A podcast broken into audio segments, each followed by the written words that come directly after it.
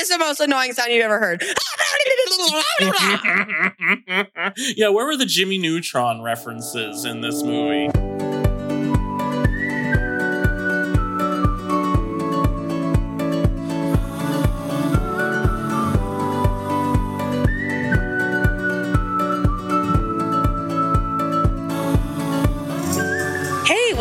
Book is Better podcast. We are a clean podcast featuring a family of four reviewing book to film adaptations. And today we are reviewing what is, spoiler alert, one of my favorite books and its adapted film, Ready Player One. Uh, spoiler alert, there will be major plot spoiling spoilers throughout this entire episode of Ready Player One uh, and maybe book and movie. Ready Player Two for the book and the movie. Yes. So if you haven't read the book or the movie or watched the movie and would like to do those things before listening, you know, go ahead and pause because we'll definitely spoil it. So The book and movie get spoilers started, are definitely different from one another. you know, you will find out. They are very different. Um, okay, so let's introduce ourselves. And we like to answer a little fun fact about who we are before we get deep into all of this. And so today's fun fact what is your favorite game, whether it's like a video game or a board game? So I'll go first. I'm Rebekah. I'm the daughter slash sister of the family. And I am a big board game nerd, video games too. I'm kind of just a nerd on all sides. So anything like Mario, I'm always into that video game type of thing. But I think right now, my favorite game is probably the board game Wingspan. Um, I find myself Mm. like constantly wanting to go back and play it and play it and play it. And that is usually how I know that something is like really like captured my attention. Wow. Well, I am Josiah, and I love games too, tabletop and video alike. My favorite video game is Hollow Knight. I learned to love the difficulty. Uh, none of you know what that means, but hopefully at least one listener will understand. But I oh, I keep coming back to Puns of Anarchy, the kind Oh, of I do like card that. tabletop game. You can make your own puns and jokes out of existing pop culture, which I think is especially relevant to Ready Player One. Well, my name's Tim, and I am the dad slash husband, or yeah, I did that backwards. Donna doesn't like that, but um, I am not a big game player. Um, I play games to be part of the group. Uh, so I don't have a whole lot of things that that I would play regularly. I like telestrations because I like to see the funny funny words that you end up with from the strange drawings that people draw. Um, and I like playing nines, which is an easy game to play and still have a conversation. But if Such I'm playing something by myself, Mm. um, I do play Angry Birds, a lot of different iterations of it. And, you know, for a week or so, I might play it a lot and then I won't play it for, you know, months. I was going through my phone just recently to see if I wanted to to take things off of my phone and I considered taking off several of the games that I haven't played for months and some of the Angry Birds were there as well. So that's me. Well, I'm Donna. I'm the wife and mom of this group. And I don't know why I went last, probably because I knew everybody's going to judge me, but I'm obsessive mm-hmm, mm-hmm. about things. So when I find games that I like, I will play them and live to be playing playing them on my phone. So on my phone, the games that are loaded are uh, simple: mahjong, bubble pop. Oh my god, I'm my mother. Um, and. You are, but mahjong, go bubble on. pop, spider solitaire, and royal um royal crush. Is that what it's called? Royal. No, Royal. Oh my gosh, it's on my phone too. What is I it? I play it every day. Grandma's Gardens. Shut so up. much. That's what Christian calls it. Royal Match. Royal match, and Well, that's a lot worse than Royal Crush. let you me play the game so that you can win things so that you can decorate the king's house. So let me just say that Just totally fun and not at all a waste of time. As someone else who has played this game for so many hours, it's embarrassing. Ready Player One follows Wade Watts, a young man living in the 2040s. He seeks a video game Easter egg that's hidden in the massive VR universe of the Oasis. It will award him total control of that simulation that has become the obsession of the entire world. Um, hmm the egg was hidden by one of the Oasis creators, James Halliday, uh, and requires the winner to complete a series of challenges uh, to prove their worthiness. As Wade looks for the clues, he and his friends band together to defeat the evil uh, multinational corporation IOI, trying to win the contest for the egg before they gain con- before IOI gains control of the Oasis and make it a miserable world in which to live. So that's a really short synopsis that Yeah. covers both of them, and there are lots of major changes between the two that we'll talk about here. Well, let's get into some major differences. Like you said, we like to divide these up into three buckets. We've got some characterization differences, um, plot and timeline differences, and then setting. So that's the order we're going to do them in day. And so let's start. Honestly, there's like several little characterization changes about other people, but the very, very obvious one that I wanted to talk about was Wade. Um, They definitely changed Wade a lot, um, and not Mhm. all of which is a bad thing. Uh, so in the book, Wade is like, he's so angry. I remember listening to the audiobook again this time and just being reminded of Mhm. how angry he was at the world. So he goes on, gosh, a chapter long rant about the state of the world and how there's climate change and it's like the previous generation's fault and there's wars and God is dead. And he's like very like vocally atheist and he talks about how evil capitalism is and like it, it really just, it's not that I haven't heard those arguments before, but I think that it's almost like Ernest Cline was trying to paint Wade as like this very, very angry young man and kind of start out that way, which I thought was very different. Definitely. In the movie, he's like so, honestly, he's mild mannered and polite. he almost doesn't seem to recognize any of those kinds of things except that IOI is a multinational corporation and it would be terrible if they got control of the Oasis. All of those other concerns that the book brings Mm-hmm. up, he never even seems to pay any attention to those things. I did not like Wade at the start of the book. From Oh. e- even just the ways that he was saying these things, whether or not I, they resonate with me, they was so cynical and depressing, and there was no hope in it. It was completely hopeless.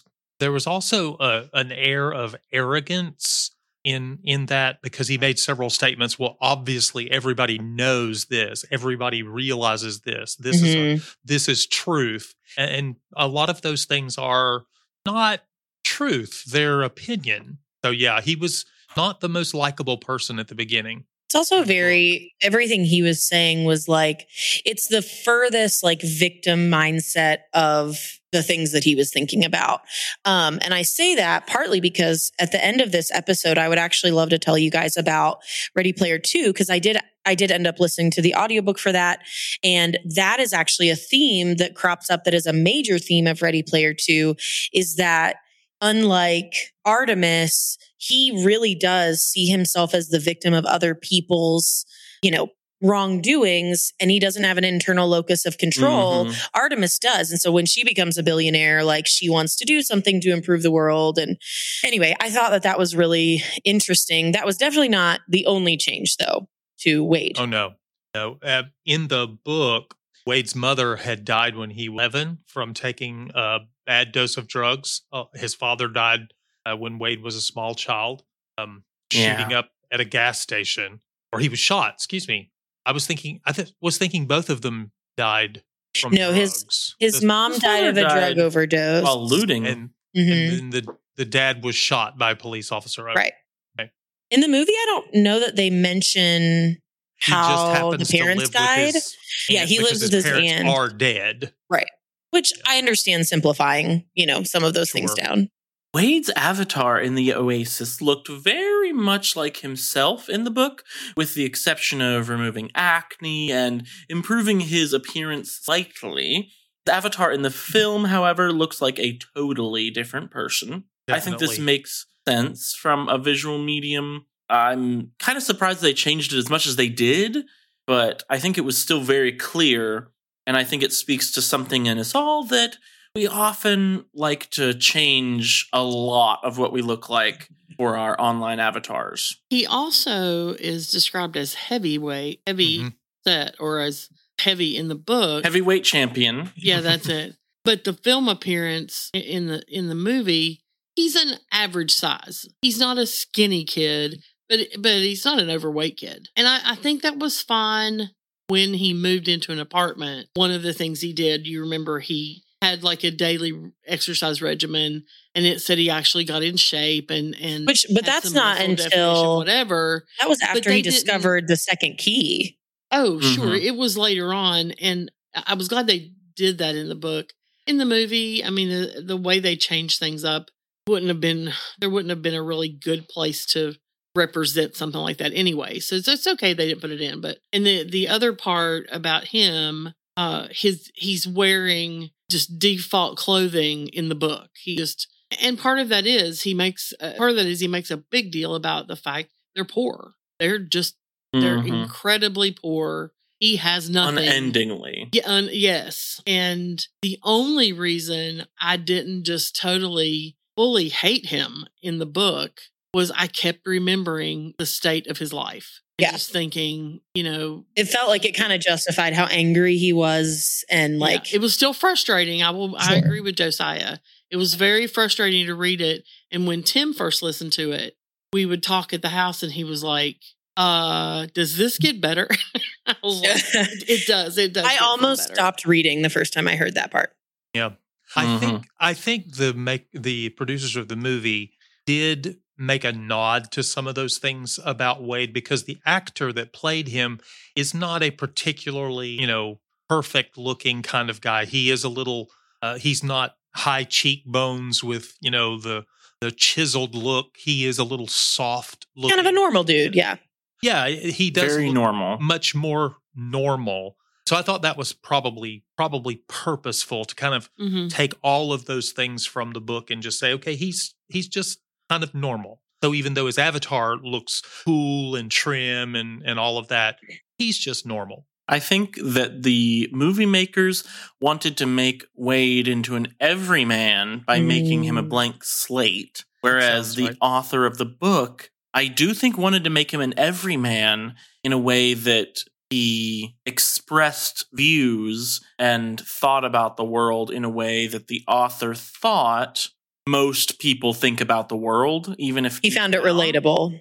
yeah, and it and it just wasn't relatable in the book to me, and I think that can relate to Wade in the book. Then I would I would encourage you to have more hope in humanity. Indeed.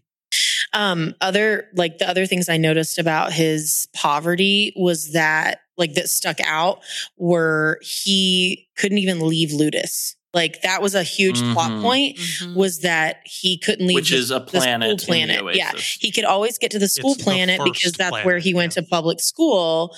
And so there was this like there was a lot of conflict around the fact that he really wanted to be a gunter, but he'd made the mistake of like asking people for rides and he hated asking for money because he doesn't clan and uh, you know, and all of that stuff. But what ended up, you know, occurring was that they discover Halliday's actually, you know, wants to have a student or at least someone who wouldn't have had to have a lot of money in in the first place be able to find the key. So it ends up coming um, back around. So, and there were, do we just want to kind of do a lightning round of these few little other character changes that we noted? Sure. I mean, IROC was one of the biggest character changes from book to movie. I know there were a lot of big changes. Yeah, he he comes off um, in the movie. He seems to be a hired gun. He's a henchman, uh, but Like in the book, he's actually just. Oh, a- yeah. one of those. He's just one of those high school students who thinks he knows everything, thinks he's a great gunter and all that, but he's not really. Um, and you know, H and uh, Wade actually and Parzival, they actually know him and Yeah. they know where he's from and they talk to him and things like that. So, but in the movie, he's m- uh, much darker, much more separated from all of that. that was I a always remember the way that uh, Wil Wheaton pronounces uh, the word poser because uh, Wade talks about how IROC is a poser, and he always says it really funny. I don't know why, but that always has stuck out to me. Yes, as the original French. it's it's wonderful when you get a really good uh, audiobook reader. Sometimes Mhm. we've we've been listening to books that the reader is okay but not great. I, I thought Wil Wheaton uh, is a really good audiobook reader. Yeah. I think Do you he mean does a really good do you mean where the reader makes tons of grammatical errors because it's AI and confused? Well, that's the Rebecca one, yeah. yeah. In the movie, there is an additional group of gunters of, of Halliday experts who are working for IOI. It's it's implied in the book. It's not really addressed directly or seen. Wade Mhm. predicts that there are people who are actually knowledgeable about Halliday in Sorrento's ear, in the Sixers' ears, but it's Right. never actually seen or directly confirmed. But in the movie, you keep cutting back to these Halliday experts. There, there's a there are a couple who are kind of secondary characters who have a little bit Yeah. of character arcs. In fact, Yeah. I Yes, love They, look like those geeks who know all of the things about all of those, you know, trivial things that One nobody of else the- would know. one of the funniest parts I think of those people were that, and I kind of loved this because, you know, uh, Parzival had mentioned in the book about how he knew there were these people working for IOI, and he actually kind of gave them a little bit of credit at one point to say, like, I, I think he said something about, like, I kind of get why you would like take the money and help IOI because honestly, it's hard to be poor. And so I kind of liked the fact that they added those people in. And then at the end of the book, they, or at the, sorry, at the end of the movie, that group of people is actually really excited, even though IOI is losing. They're just excited because Mhm. they got to see the egg and like that was what they wanted the whole time. Right. Right. Also, another change that I, I I definitely like the book better on this. Um, Halliday met Kira, took her on a date as an adult the month before the Oasis was launched. That's how the film phrase it. That all had said it all happened just before, and as he was as he was creating and, and everything, creating the Oasis. But in the book, they this happened in high school, and it talked about you know it made a huge deal about Halliday's awkwardness, his social awkwardness with anybody. I think probably my my greatest issue as far as the book and film differences, and we've already said a few times, there's a lot of them. They did a lot of difference, and I liked the movie. One of one of the things that I missed in the movie, and I think they did it for time and to keep it younger, but I I loved seeing that the the development of who Halliday was in Mhm. the book.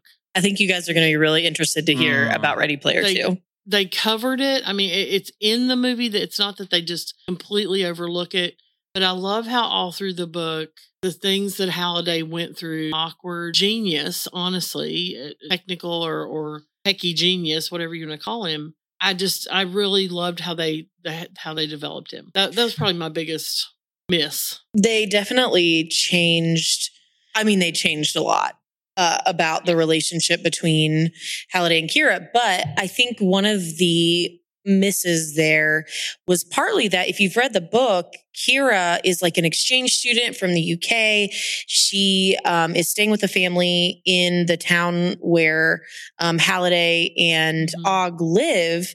And like Og falls in love with her. And like there's this whole thing about the moment actually that might be in Ready Player 2. There's like a moment where like Halliday sees Og asking her out or something. Anyway, they there was this like really sweet like teenage romance thing and it just felt really weird to me to try to make it something that had like happened to them as adults and they just randomly like had gone on a date. Like that was Yeah. weird to me.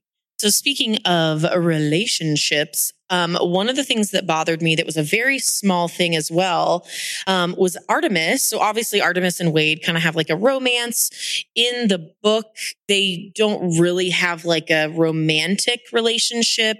And like they like each other or they talk a lot, but they don't have like a physically romantic relationship until they meet like at the end. I don't even know if you see any of that book. I know it's discussed in, in Ready Player 2 in the movie they have this like Mm. little you know they've got this relationship going on and it bugs me so much that they added kind of a sensual scene in the distracted globe and like artemis made sexual jokes Mhm. and like there was this whole thing with Mhm. wade's like outfit that he had on that's it's like a fully immersive, you know, you can feel everything.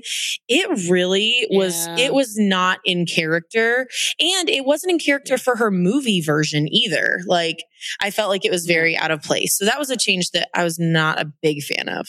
I, I loved how their romance developed through the book. Yeah. In the way it they established she established the fact that she couldn't date. She just didn't want to date right now. She wanted to be Right. But then she would they did talk and I loved how he just described talking to her and you could it, it was very well fleshed out in the writing to to see this relationship grow. Yeah. And I really loved that. And so I, I agree with you about that change in the it didn't have to go there. The, it didn't end up with anything. It didn't end up going anywhere Yeah. farther. All of the relationships in the book were very different, though. Yeah. Um, there were times Mhm. when they when they didn't want to team up, but in the movie they did team up. Um, there were you know they didn't they didn't know these people, and, and you know there was a lot of changes in those relationships. Yeah. One of the one of the changes was um, in the movie. H has a workshop, and there's a whole plot around that, and he's a mechanic and things like that. But um, in the book, you don't you don't get that. He has a he has a chat room that is a literal, well, literal in the Oasis room that he's created that's supposed to be super safe, and they can go in there and they can talk and all of that. Uh, but the whole plot that's related to him being a mechanic and and his workshop and stuff like that, that's for the movie only. Right. and the what they did with Daito and Shoto as well. Yeah, there's a lot that's different about when people meet and who's where and all of that stuff. Um, Wade and Yeah. H already knew about Daito and Shoto in the opening movie scene. So it's like introduced that they're familiar with each other, maybe haven't met in person. But in the book, they meet way later. It's like all leading up to the final battle. Um, he learns about who they are after they gain the uh, copper key and become part of what becomes known as the high five. Um, and then in the movie, Wade sees Artemis at the race at the beginning. He does meet Artemis at the end of him uh, retrieving the copper key. So it's around the same time in the plot, but in a completely different way because that was Mhm. all totally different. So, for those of you who have seen the movie but not read the book, the keys are completely different from book to film. And there are also gates, which effectively serve as three more challenges. They, they say there's three keys, three gates, but it is it's six challenges in the book. Right. So let's let's go through as as quickly as we can, but with the detail it deserves. Also, I will say before we get into all of the key and gates and exactly what they are, in the book, they kind of jump right in. There was somebody who'd found the first poem, or they call it a specific limerick or something like that. Um, and then they kind of don't talk about that anymore. In the movie, there was someone who found the first clue and discovered the race, and then they just kind of Mhm. that's how they kind of pop all of this stuff in the first place. Ah, the race. and they don't make a big deal about it or anything. yeah. It's Right. just, oh, somebody found the clue, and so we race every day. There's something to be said in the movie for the race just already happening all the time, and uh, Wade, Artemis, H having nothing to do with the f- with finding the clue concerning the race and jumping into the action. I think that as an audience member, it makes it it does make it feel more realistic. Like it's not just these five people who keep winning things at the game. Like there are millions of people trying to find these things out. So it, I think it speaks to some of the logic that the movie is bringing into it. We we are jumping into a lived-in world, but at the same time, my suspension of disbelief, as much as it's there for someone else, not in the movie, having found the clue, there's a race that happens all the time. Really, no one has cheated their way over King Kong. No one has like put a jetpack on their car to try and get over King Kong or something. It seems like a very weird uh, ray. It feels, like a very weird way to get the copper key. Whereas Yeah. in the book, all of the keys, as you'll see, and gates really have to do with 80s pop culture.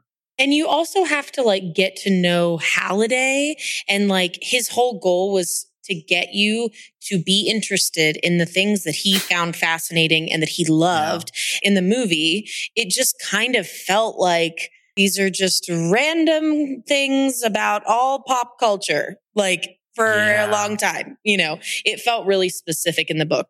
So, mom, can you walk us through what the movie used as the three keys to get the egg?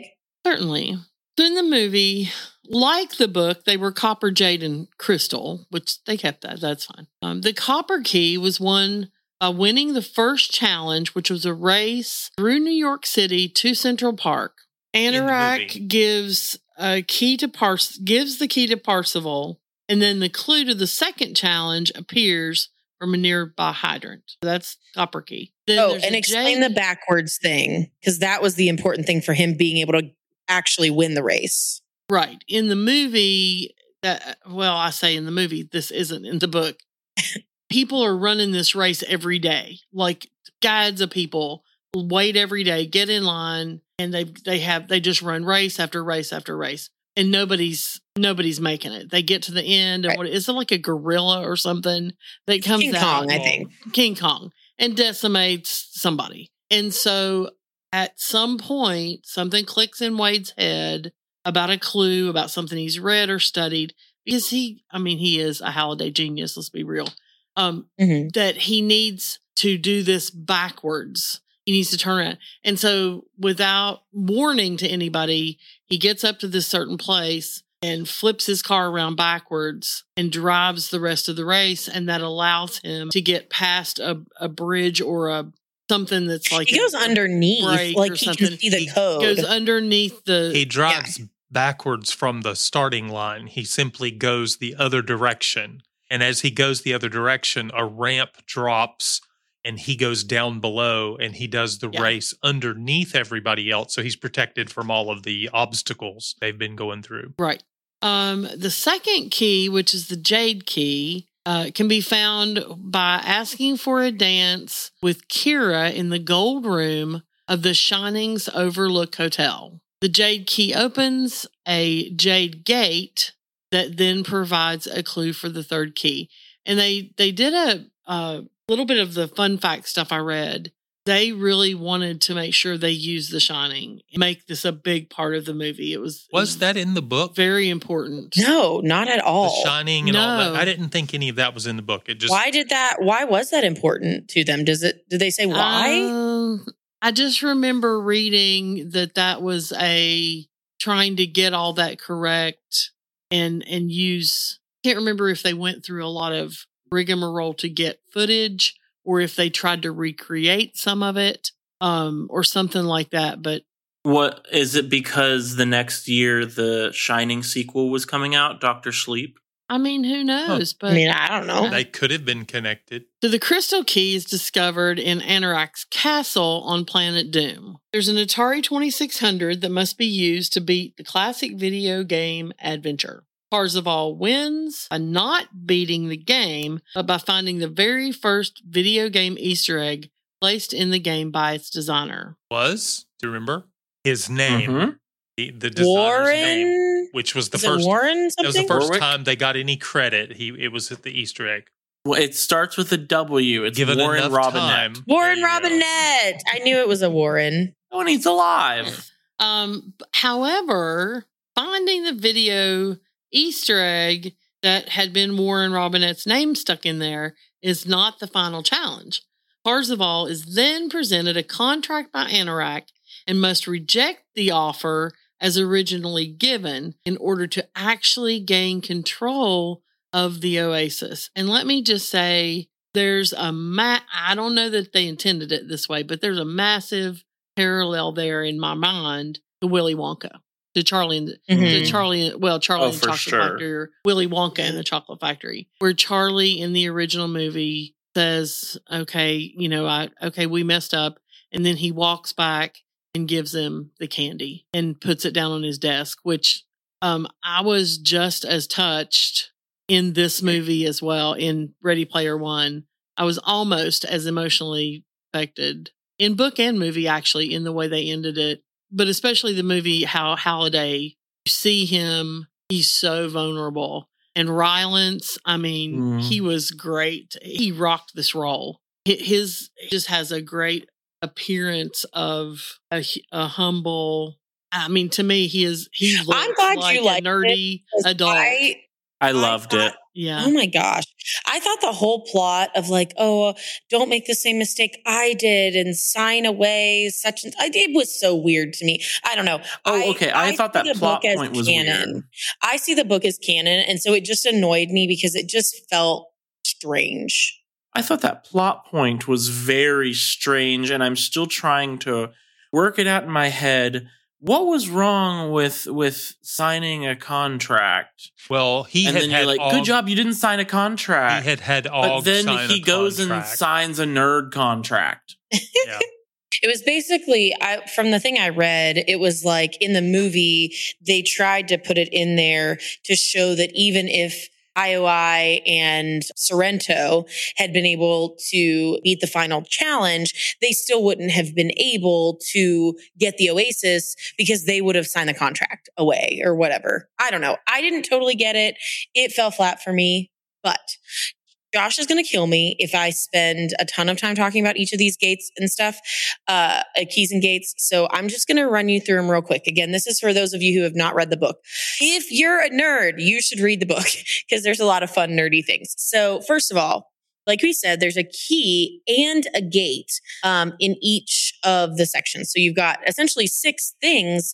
And in several of these, you have to do multiple challenges in order to finish. So the copper gate was uh, the copper key rather was located in a re- uh, recreation of the D&D module Tomb of Horrors, which is like one of the most famous famous original D&D modules.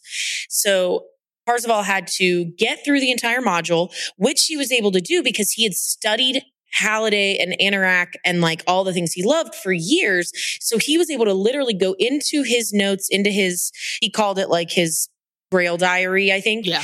Um, and he went in Indiana there and he had a layout of everything in Tomb of Horrors. So he was able to get through it without getting injured because he knew every little thing that was going to happen.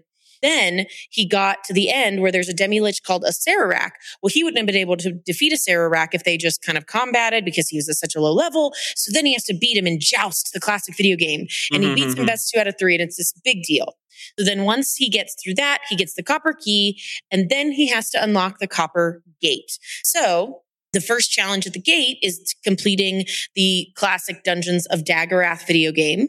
Then he gets into the first ever what's called Flick Sync, where uh, it was something that Halliday had actually developed but never released during his life, where you literally play a character in a movie and you have to like say their lines and you get points for the way that you enunciate and the way that you move around and all this stuff. So he has to play Matthew Broderick's Broderick's character from the movie War Games. The Jade Gate, which is the second one. Never watched it. I've actually never seen it. I thought about watching it after reading this again. Um, the Jade Gate has to be opened by the Jade Key. That key is found on the planet Frobozz, which is based on the game Zork. And so you have to uh, collect various items from the game, sell something to a robot vendor. It's a Captain Crunch whistle, which there was like a Captain Crunch reference in. Oh yeah, all of these, by the way, are connected by like poems that Halliday like released as clues, Limericks. basically limericks. Then, after playing Zork, you have to play a perfect game of Black Dragon, which is a fictional text adventure game. I think Zork is also a text adventure game. So, once they get that, you take the Jade Key to the Jade Gate, and that second gate is located inside a digital recreation of the Tyrell building from the Blade Runner film. The player inserts the key into a copy of the Voight-Kampff machine, then has to play the game Black Tiger as the protagonist. Now, again, Mhm. Because he had learned and played and practiced all of these games, Wade was like prepared to do everything. Then the third section here, Crystal Gate, has to be opened by the Crystal Key. So once you clear the second gate, the player is given a red five pointed star, which is from the cover of the Rush, Rush's Variety concept album 2112.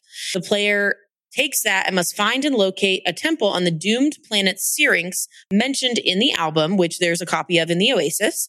Then he has to play a specific riff on a hidden guitar there and then return Mhm. the guitar to an altar, which forces the crystal key to appear and gives him the text clue for the third gate. That one was such an interesting thing to me because like it was really cool because he'd done so much video game like lore. And then all of the sudden it's like there's all this like musical lore as well, which was pretty cool. So then you take that crystal key and the third gate is located at Castle Anorak. Um, it was not on the planet Doom in the book. And above mm-hmm. the lock where you insert the key, there are three words faith, hope, charity. So Wade and his friends discover, like, figure it out basically that it references a schoolhouse rock song three is a magic number.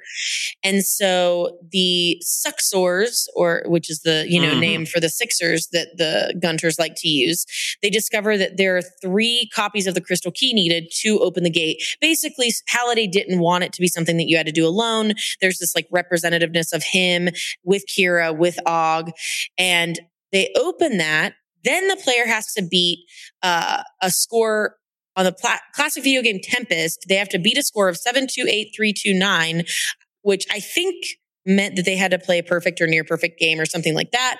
Then it opens a video sync challenge of Monty Python's The Holy Grail, another flick sync where they have to complete the movie as King Arthur, um, mm-hmm. played by Graham Chapman. Then the final challenge is having to play through an interactive simulation of adventure by Atari.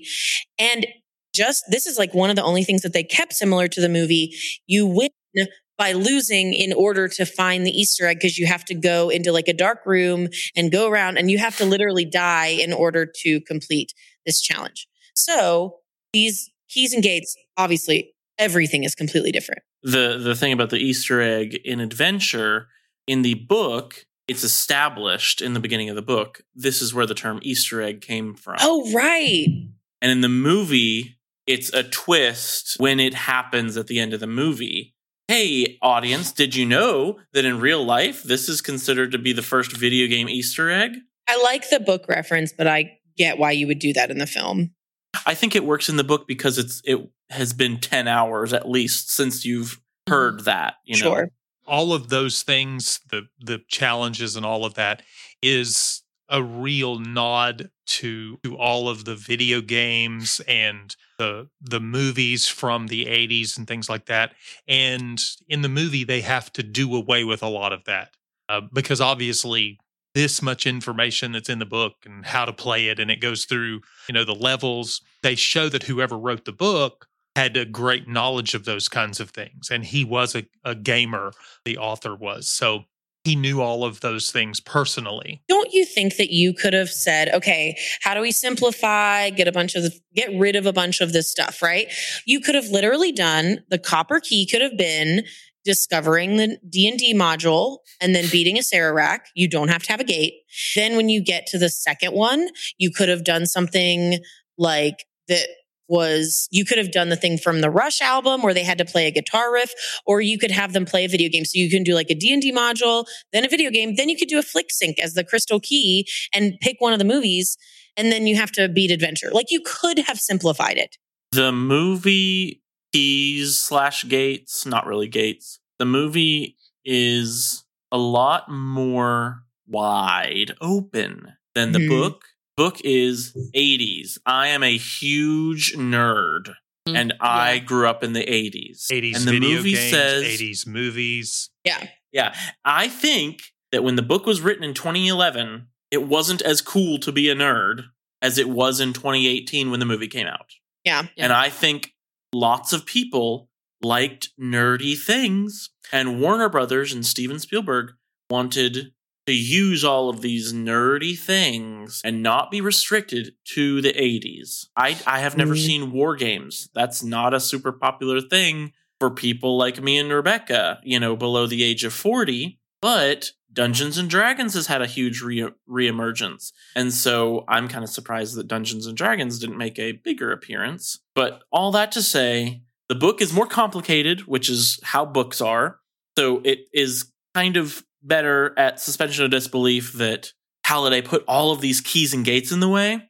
Uh, the movie certainly simplified it for better or worse, and they also widened the the audience appeal precisely, and that is for better or worse. Fifth edition, which is like, I mean, notably, it is the crazy popular edition of Dungeons and Dragons that most people play now.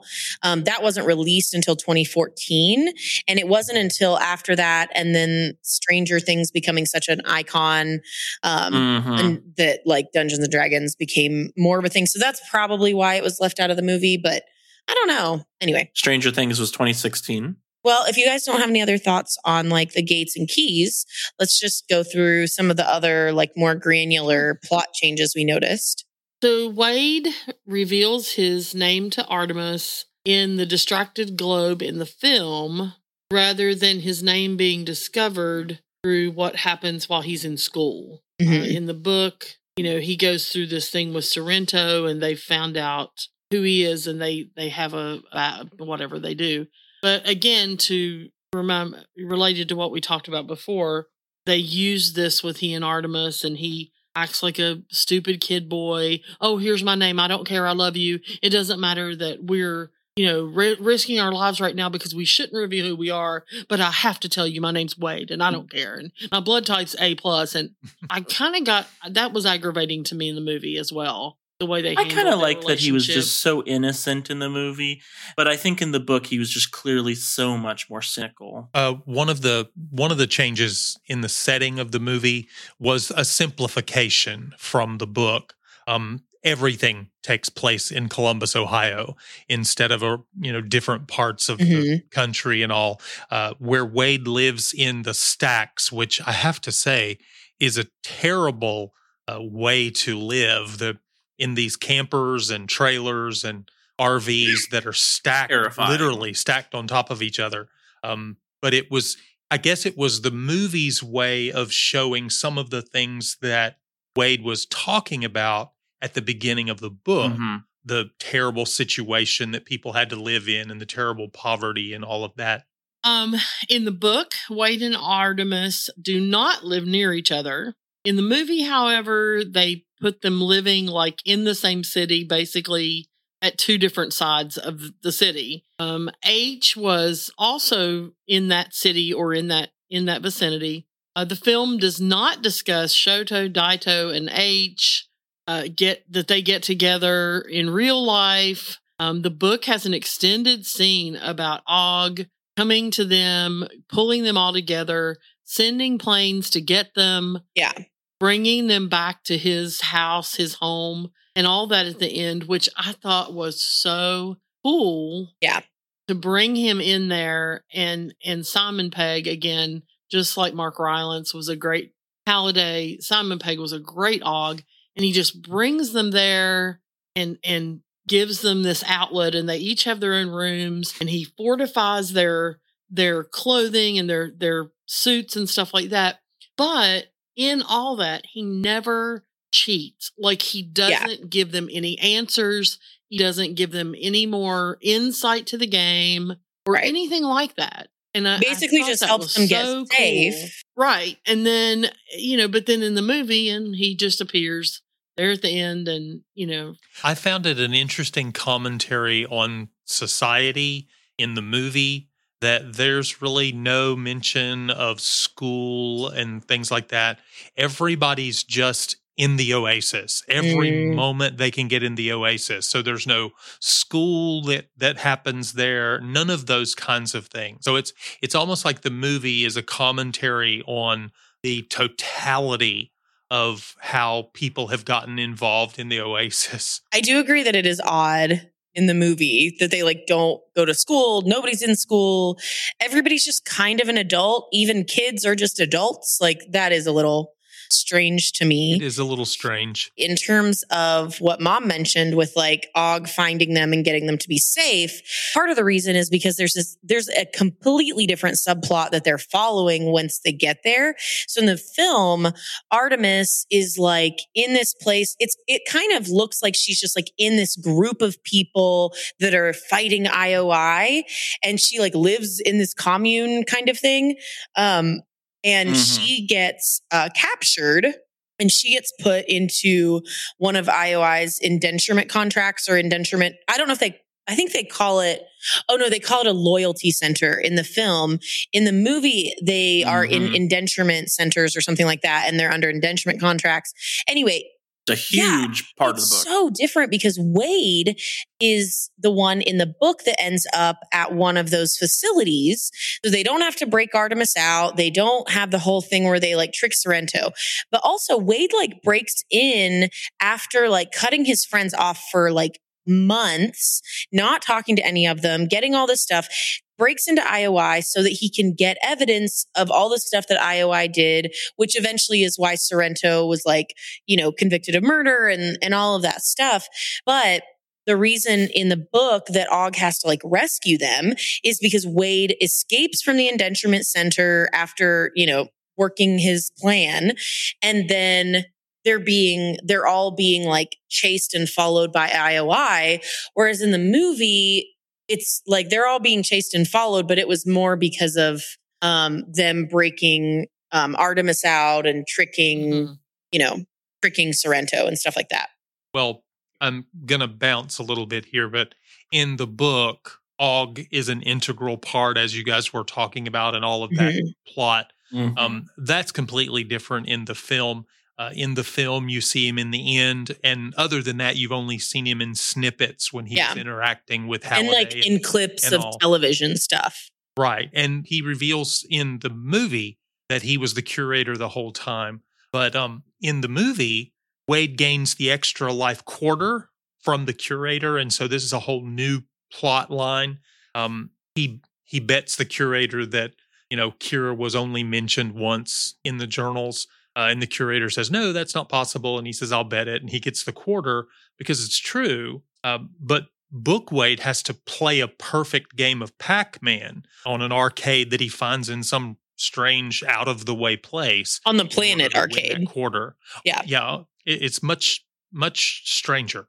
So, Rebekah, how do you feel about the curator not knowing that Kira was only mentioned once in the Halliday journals in the movie? Well, that's stupid. Like, first of all, it just seems like an excuse for Og to cheat and give him an extra life because he liked Wade, because Wade was constantly there talking to the curator, watching scenes from Halliday's life. There are no Halliday journals in the book, and I like that. I think the Halliday journals thing was like too much of like, here's all of the answers to every little thing that you need to know. All you have to do is be able to slightly read what they say. Can't you go to Halliday's home in the book? Yeah, There's you like can- 256 copies of yeah, you can go to like a recreation, a planet with a bunch of recreations of where he grew up, but it's not the same in terms of like you can't watch replays of things. It's all set on the exact same Mm. day at the same time of day. There's like a calendar and everything. Like it's you don't get um all of these like replays of conversations and and things like that. I thought it was weird because despite the fact that AI had already started to become something we were thinking about and and knowing about a little bit like there might be something there. Obviously this is several years ago but um there's no thought of like oh this computer program would be able to search its own archives like of what's like that's so Mhm. weird to me. And it seems like such a random thing that he would get the quarter for. Like it just it felt like such a weird like addition well, it's not AI, it's Og. i mean yeah I think that there's something interesting there. It, it might be problematic, but I think there's something interesting there. The idea that Og is in Halliday archives all the time, or something mm. like that. And for one reason or another, he's never noticed that there's only ever one mention of Kira the Halliday. Yeah, Journal. that's wild to me. It made no sense. He was madly in love with her. He loved his wife until the day she died in a tragic car accident. one of the biggest twists for me when I was reading the book, because I had already seen the movie, I'd seen the movie twice at this point. One of the biggest twists in the book was that Shoto died. Yeah. And he never dies in He's the movie. He's murdered in the book. The book is much darker than the movie. Oh, yeah. But it was Daito that died. Mom is right. Daito is murdered, and Shoto's avatar dies during his fight with Sorrento uh-huh. as he's trying to avenge his oh. brother. And that made me like Daito and Shoto a lot more as characters. And so in the movie, it's hey, we have two brothers who are similar. One of them's a little kid, and Wade is amazed, first of all, that a little kid can play video. Whoa. Yeah, better than adults, Wade. so that was that was kind of one of the dumber lines in the movie for me. But other than other than that, it, they don't matter in the movie. They do not matter. So in the book, they're kind of secondary characters that are building up and up, and then Daito perishes, and it, and it adds a whole new layer of stakes. It adds a whole new layer to the evil depths that Sorrento and IOI will go to in order to get the egg. And I think Daito's death, being in the book, was was a, a very sad but very effective moment, whereas Daito and Shoto in the movie were I don't want to say worthless, but completely redundant. I want to briefly cover a few of the the ratings and money facts about the movie.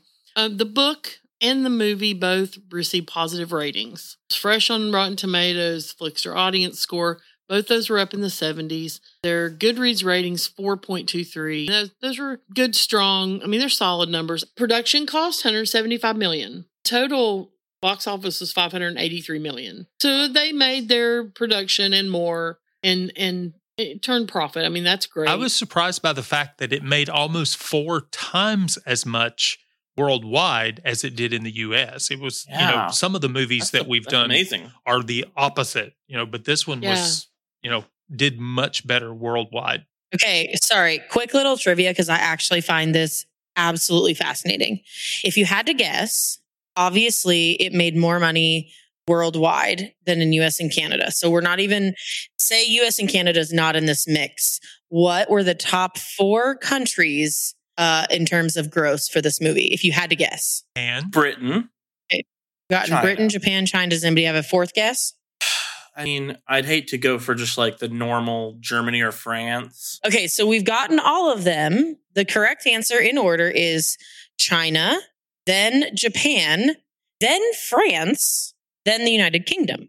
But China, oh, so the second one that's right after that, okay, is Japan. In Japan, this movie grossed 23.4 million. In China, it grossed 218 million dollars. Hmm. So apparent Wow. its Chinese release was actually larger than the American Canada release. We've talked about a lot of changes from the book to the film, but it is always interesting to find out what the author of the book thought of the changes. Cline was very much in in line with the changes that were made. The main screenwriter Zak Penn frequently reached out to him to bounce ideas off of him and to get his approval. And so in this Mhm. case, the author of the book was very much in line with the changes that were made, even though they were pretty significant changes that were. Significant is a nice word for the, for bad, I think. yeah, I do find that interesting though, Mhm. because to have changed as much about this and to know that the author was okay, that that's pretty cool to me. I mean. Yeah. because we've both agreed, all of us have agreed that both book and movie we found interesting. So I will give my final verdict for this thing.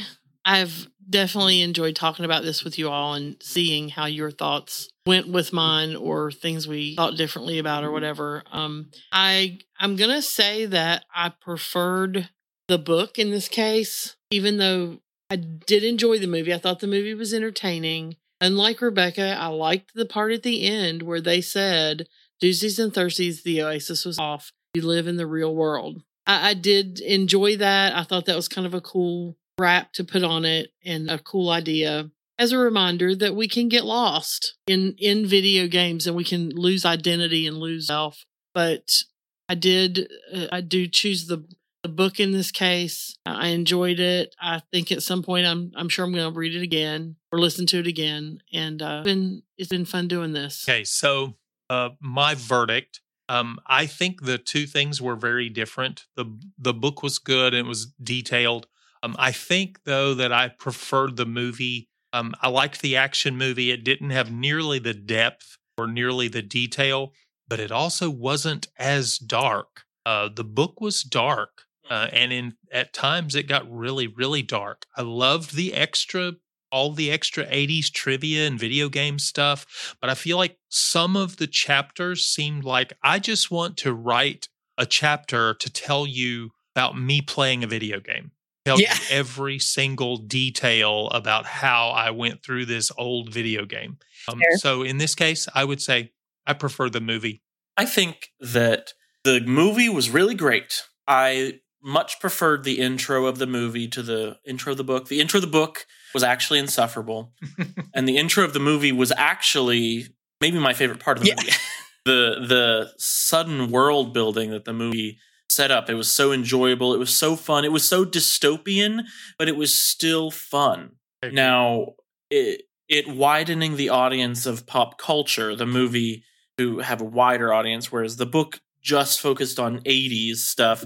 I, I think that the book is more concise with its themes. Mhm.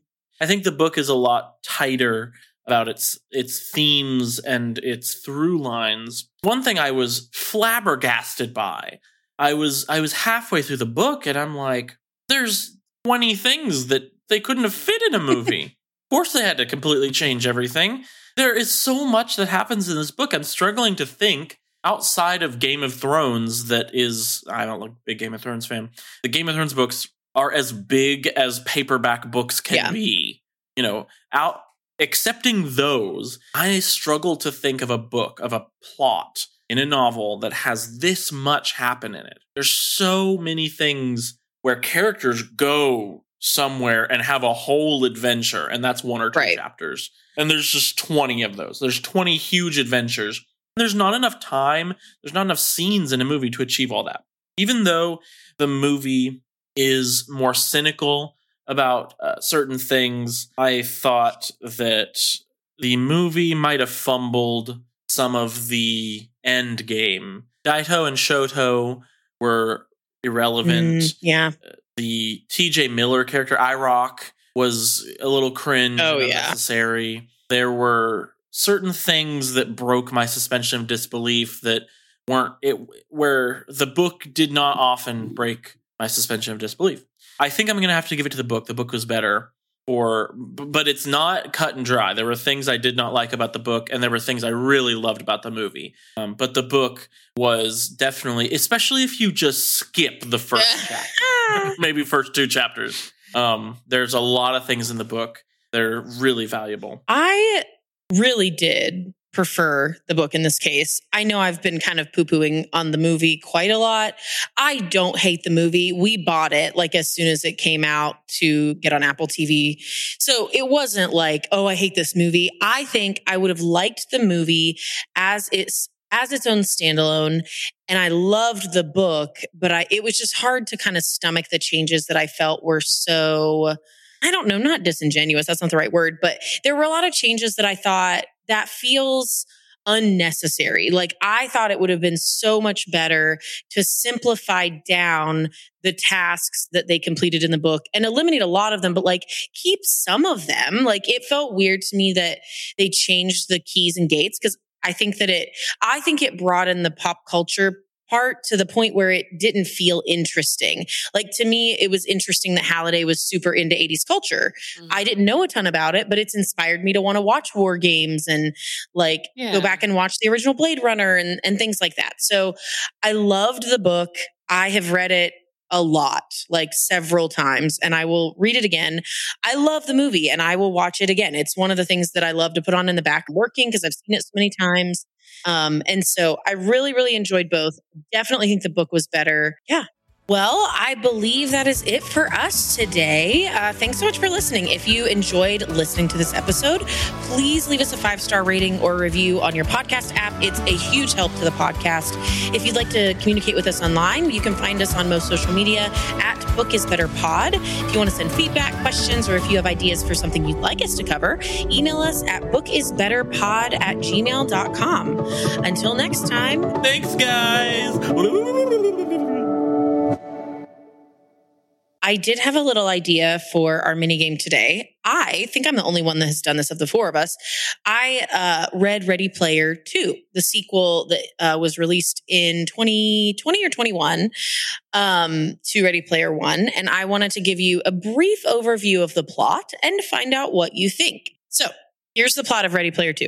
They're all billionaires, obviously, at the beginning, the high five, well, four, because one of them is dead. Um, and basically Wade and Artemis spend like nine days together. It's the best time of his life. They're so in love. Then she goes on a trip and Wade discovers a technology hidden at the, uh, the, what is it called? G- gregarious games.